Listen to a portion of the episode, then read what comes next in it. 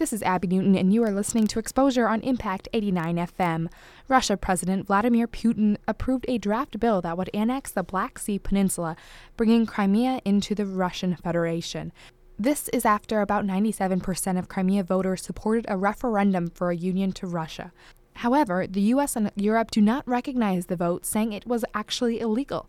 To fully understand the whole situation and its potential impacts in the States and abroad, I invited Assistant Professor of the Department of History, Matthew Pauly, into the studio. So, what does that mean now in terms of what events will we see in Russia and in Crimea from this referendum? So, first of all, I think we need to be skeptical about the 97%. That's a highly inflated figure. Mm um, uh, in all likelihood, uh, you know, so I think it's somewhere in 83%. Uh, voter turnout was announced by Crimean election authorities, and that itself was inflated, mm-hmm. given that 12% of the population is Crimean Tatar, and their uh, semi formal parliament called the Mejlis asked them to boycott the vote entirely, right? And another 24% of the population is Ukrainian, and anecdotal evidence suggests they boycotted the election as well. Um, so uh, high voter turnout is probably not mm-hmm. as it was. 97% seems absolutely inflated in the city of uh, Sevastopol, which is the capital, or excuse me, the, the location of the uh, naval base for the Black Sea Fleet, the Russian Black Sea Fleet. It was reported at 123% uh, in favor of unification with Russia. So that's an impossibility, right? Um, so clearly, uh, they've rigged the numbers. Mm-hmm. I think that's absolutely clear. Um, nevertheless, I, I would guess that it's still representative of sentiment in Crimea. Now we know prior to the ousting of Yanukovych, there was a very good poll done by a reputable think tank in Kiev that suggested only 40% of the population in Crimea wanted unification mm-hmm. with Russia. Those numbers probably have changed um, I bet they've ticked above 50%, but 97% seems um, highly highly exaggerated, right? So uh, certainly, I think it is generally, however, ind- indicative of ethnic Russians being uncomfortable with the state of affairs mm-hmm. in, in Ukraine, fearful of what has gone on in Kiev uh, since November of last year, scared of the pictures they saw of people throwing Molotov cocktails uh, against authorities and fires raging in the center of Kiev. So they're worried that that sort of violence might come down to them, but nothing of that mm-hmm. has occurred so far.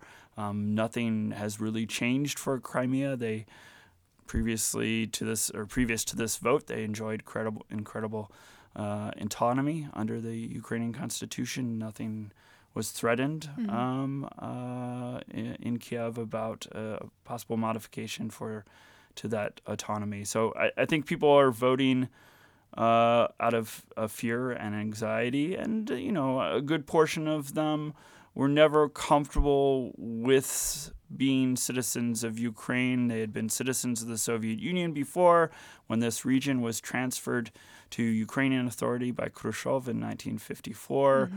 It didn't mean all that much because it was one big country called the Soviet Union. When the Soviet Union fell apart, people were anxious about being in a new state called independent Ukraine. But there was a balance achieved in the 1990s uh, when in 1992 autonomy was first authorized for mm-hmm. Crimea, and they've enjoyed relatively generous autonomy, certainly more autonomy than any other autonomous unit in the Russian Federation enjoys um, by virtue of a 1998 constitution for the Crimean, what was the Crimean Autonomous Republic. So, um, so the you know uh, where we stand now, who knows? I, I, I don't think it's ever going back to Ukraine. Mm-hmm. Ukraine uh, and the government in Kiev will remain defiant about Russia's annexation, which seems to be certainly in the offing, right? President Putin has authorized the annexation. It simply needs to pass through um, uh, the Russian legislature for this to become a matter of law, and the Russian legislature is controlled um, by Putin's um, political party. So that's, I think, a near certainty. Um, so I, I, don't think we're reversing the clock. You, Kiev will be upset. They may cut off supplies of um, gas, electricity, mm-hmm. and water to Crimea in an attempt to um, mount up the pressure against uh, uh, against the the government of Crimea, which um, uh, is, in my view, an illegitimate government. So. Um, uh, the government or the governing party that is now in control of Crimea was enjoyed only four percent uh, um, of the vote in 2010 elections for the regional legislature or the Republican legislature. Legislature that is the legislature for the autonom- what was the autonomous Republic of Crimea. So it's a party without real political backing. It's the president, the self-declared president mm-hmm. of Crimea, um, which is being uh, accepted into the Russian Federation as a republic by itself, right? So it's going to be have some sort of autonomous republican status in the Russian Federation. Anyhow, it has a head of office, uh, president by the name of Aksionov, um, who is known to have ties uh, to criminal elements. Um, is reportedly um, uh, was reportedly a minor criminal boss in the in Crimea in the 1990s um, by the name of Goblin. Uh, so he's uh, he's somebody who certainly has a shady past, and I think we have reason to fear that um, you know Crimea is going to devolve into a state run by political elements connected to organized crime, just now under the protection of Russian arms. Um, so, you know, I'm pessimistic about the future of Crimea. It could get even worse. Some people are predicting even worse. So there's this a Muslim minority population uh, of Crimean Tatars, 12%, a population that was deported by Stalin at the end of the Second World War for alleged collaboration with the German army. Uh, minority probably did collaborate, but the majority most certainly did not. Stalin didn't really care. He deported the hmm. whole population, the whole nation, down to the last child.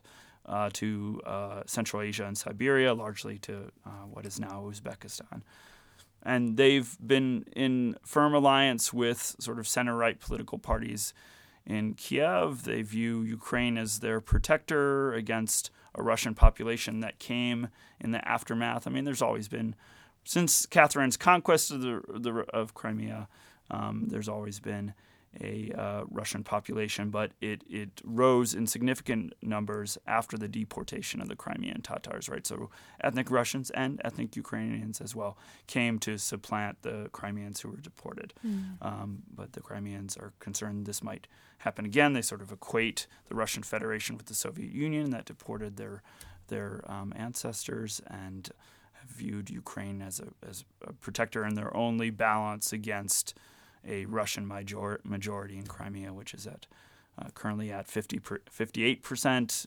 Will probably rise, I imagine, as some ethnic Ukrainians leave Crimea, maybe even some Crimean Tatars. Who knows? I've always said these people aren't going anywhere. They fought mm-hmm. very hard to get back as the Soviet Union fell apart. They started returning on their own accord, reclaiming the houses and land that were taken from them or attempting to do so and they've always insisted they're going to be, remain by the graves of their uh, ancestors, not go anywhere.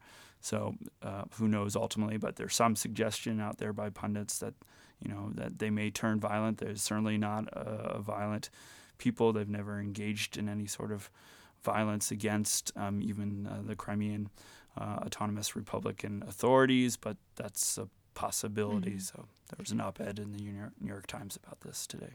And looking at that legality aspect, so, you know, the United States and the European Union didn't recognize the referendum as an appropriate vote. And so, in terms of those different countries, how will that interaction work in that relationship as Russia continues to move forward, but then the European Union and the America saying, "Wait, this isn't real." Right. So uh, it's going to be a sticking point. Mm-hmm. I, I just think Russia doesn't care ultimately, right? right? Um, uh, I think Putin.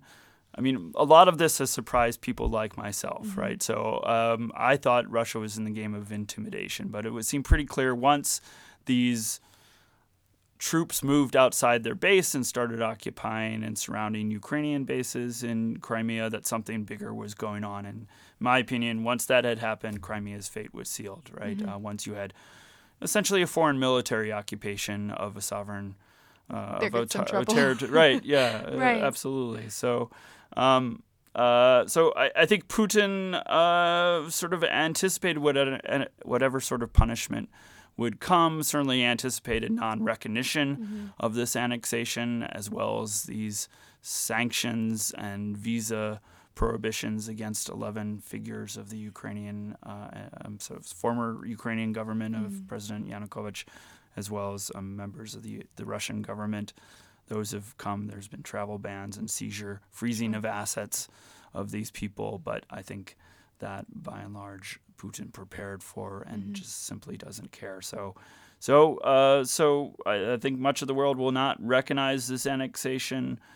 Um, but for Putin, it doesn't matter, and um, it's not going to reverse his course in Crimea. The bigger question is, of course, what is going to happen to the rest of Ukraine, and we simply don't know. I mean, I am more fearful and pessimistic than I've ever been. I've um, written and said on many occasions that I don't think Ukraine would split up were it not for um, Russia, Rus- the Russian military's involvement.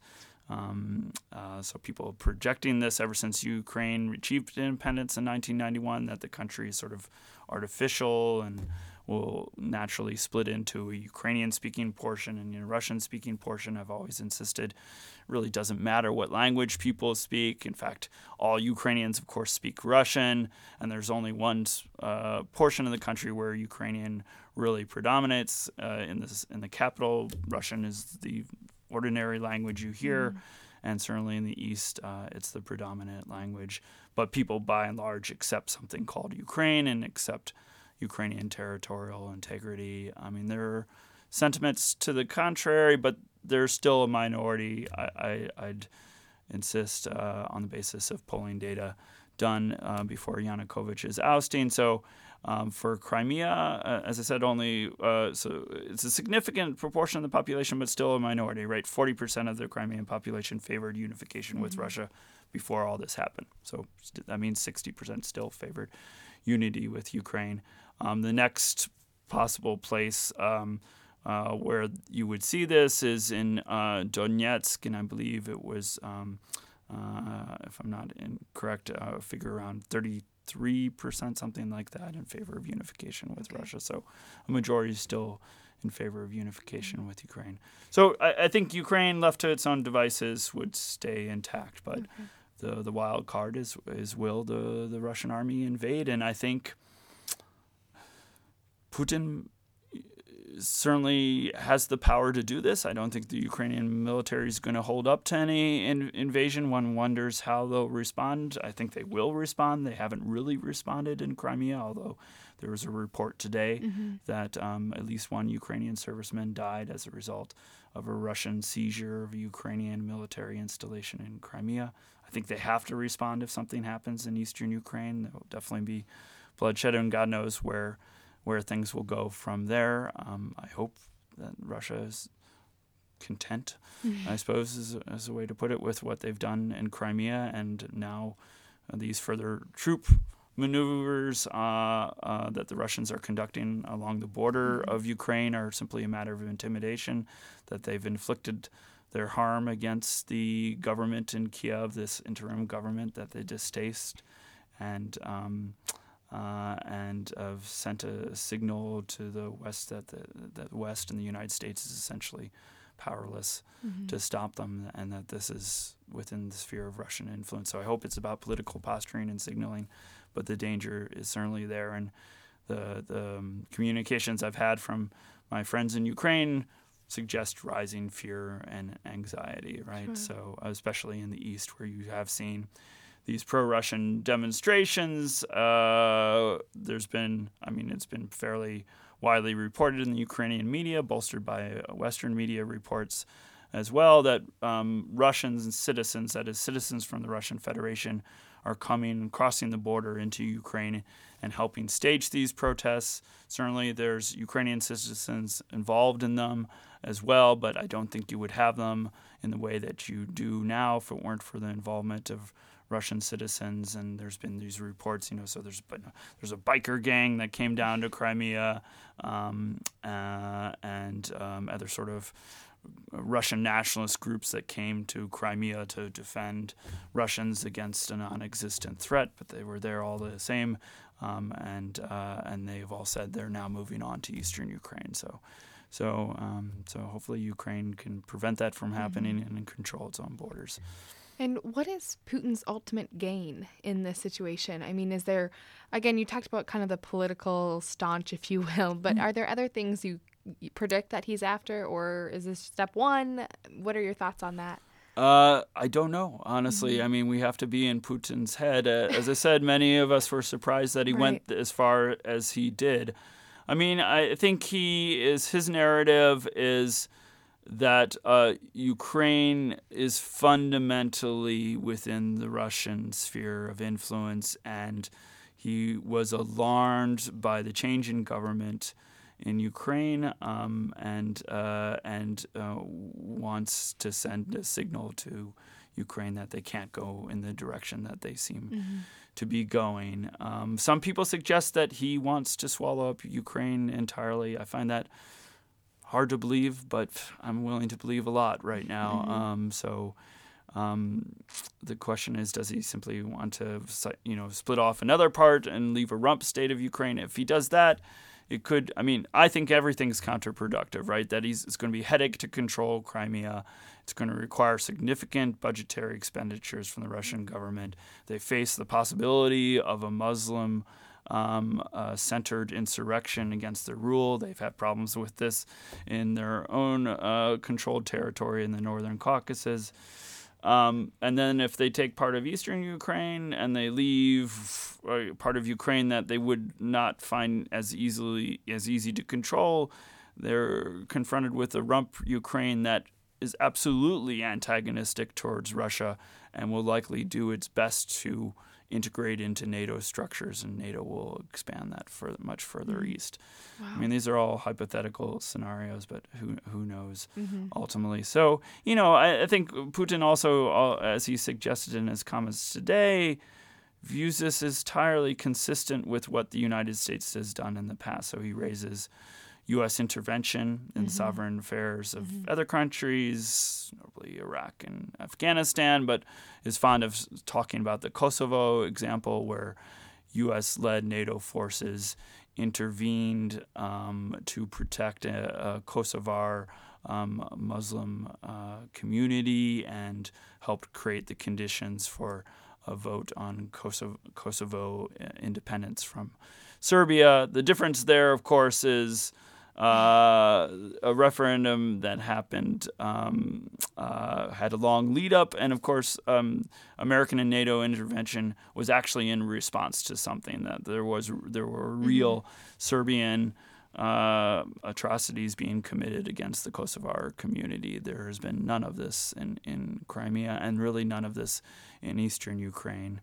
And when we're speaking about the rights of ethnic Russians in Ukraine proper, that's still very much a minority. So there's no other place beyond Crimea where Russians occupy mm-hmm. a majority um, uh, position. So we're really speaking about um, the rights of Russian speaking Ukrainians. Um, and uh, as I've said already, there's nothing that threatens their ability to speak Russian or educate their children in, mm-hmm. in, in Russian. And in fact, the government in Kiev has just announced um, further measures to sort of decentralize educational policy and policing policy to really make it, quite frankly, more akin to what we do in this country, where schools are run by local bodies or the state, right? And then the police functions are by and large the function of local communities. So mm-hmm. that seems to be something that should satisfy, I would think, the majority of reasonably minded mm-hmm. um, Ukrainians. Yeah. It's interesting. Uh, Putin did say Crimea was stolen from his country. It's an integral part. So that was really interesting as I was reading through different news articles, hearing that quote from him almost as if it was taken from me and I must take it back. You know, right. it was really interesting. Uh, now, in terms of here in the States, what impacts do you think, maybe economically or even socially, this could have in the future, in the next couple months? It's hard to predict, but It's- I didn't. know Yeah, it is hard to predict. I mean, obviously, there are critics of uh, President Obama who've since emerged. Well, they've always been there, of course, as saying that he hasn't taken a hard enough line against Russia in terms of its aggressive, um, what they view as aggressive foreign policy vis-a-vis Syria, right? Uh, protection of the the uh, repressive Syrian regime. There, those people will, I think, become more shrill in tone. Um, uh, and so we'll see that. Um, and I, I expect, uh, I I would think that Obama's, uh, that the Obama administration has is going to have to go farther than what it did um, uh, yesterday in terms of announcing uh, these sanctions against just 11 individuals. Um, but um, but I don't know. I mean, the, the, so you have to, I, I, th- I think, ask an economist for a really good, intelligent, sophisticated answer on that question.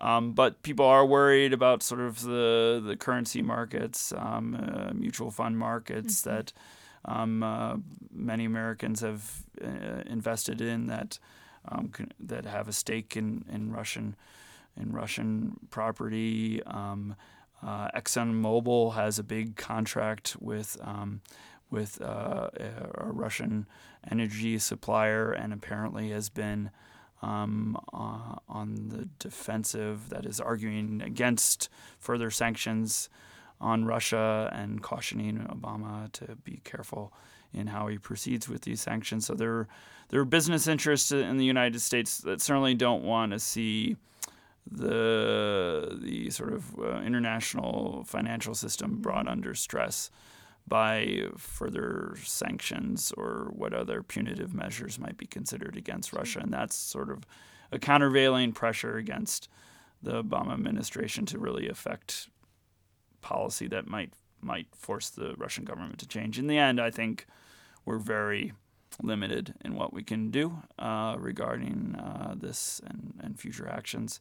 From Russia, obviously, we'll do our best to sort of bolster the feelings of confidence of other NATO member states, particularly Poland and the Baltic states, who are leading um, uh, the charge, as it were, for um, for NATO to be vigilant against what they view as as a very real Russian threat to their own security, and we've offered some, you know, additional jets, I believe, uh, certainly um, use of surveillance planes as well. Um, Senator McCain of Arizona is calling for um, more real uh, um, military aid, not just to these states, but to the government, the interim government of Ukraine, which is, of course, not a NATO member state, but, but he's calling for um, transfer of, um, I, I believe, um, uh, handheld weapons, sort of small scale weapons to Ukraine so they might defend themselves against a Russian threat. And that suggests a whole uh, other escalation that I'm not sure we want to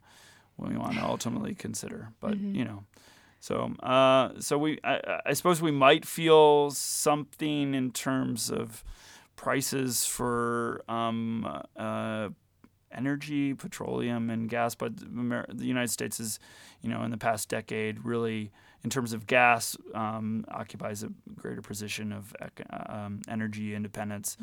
Um, relative to Europe, Europe, particularly Germany, remains very dependent on Russian supplied gas, and it's probably the citizens of Europe who have, um, and the EU have much um, more to fear um, from the disruptions in energy supply and the international economy that might result from this tension with Russia.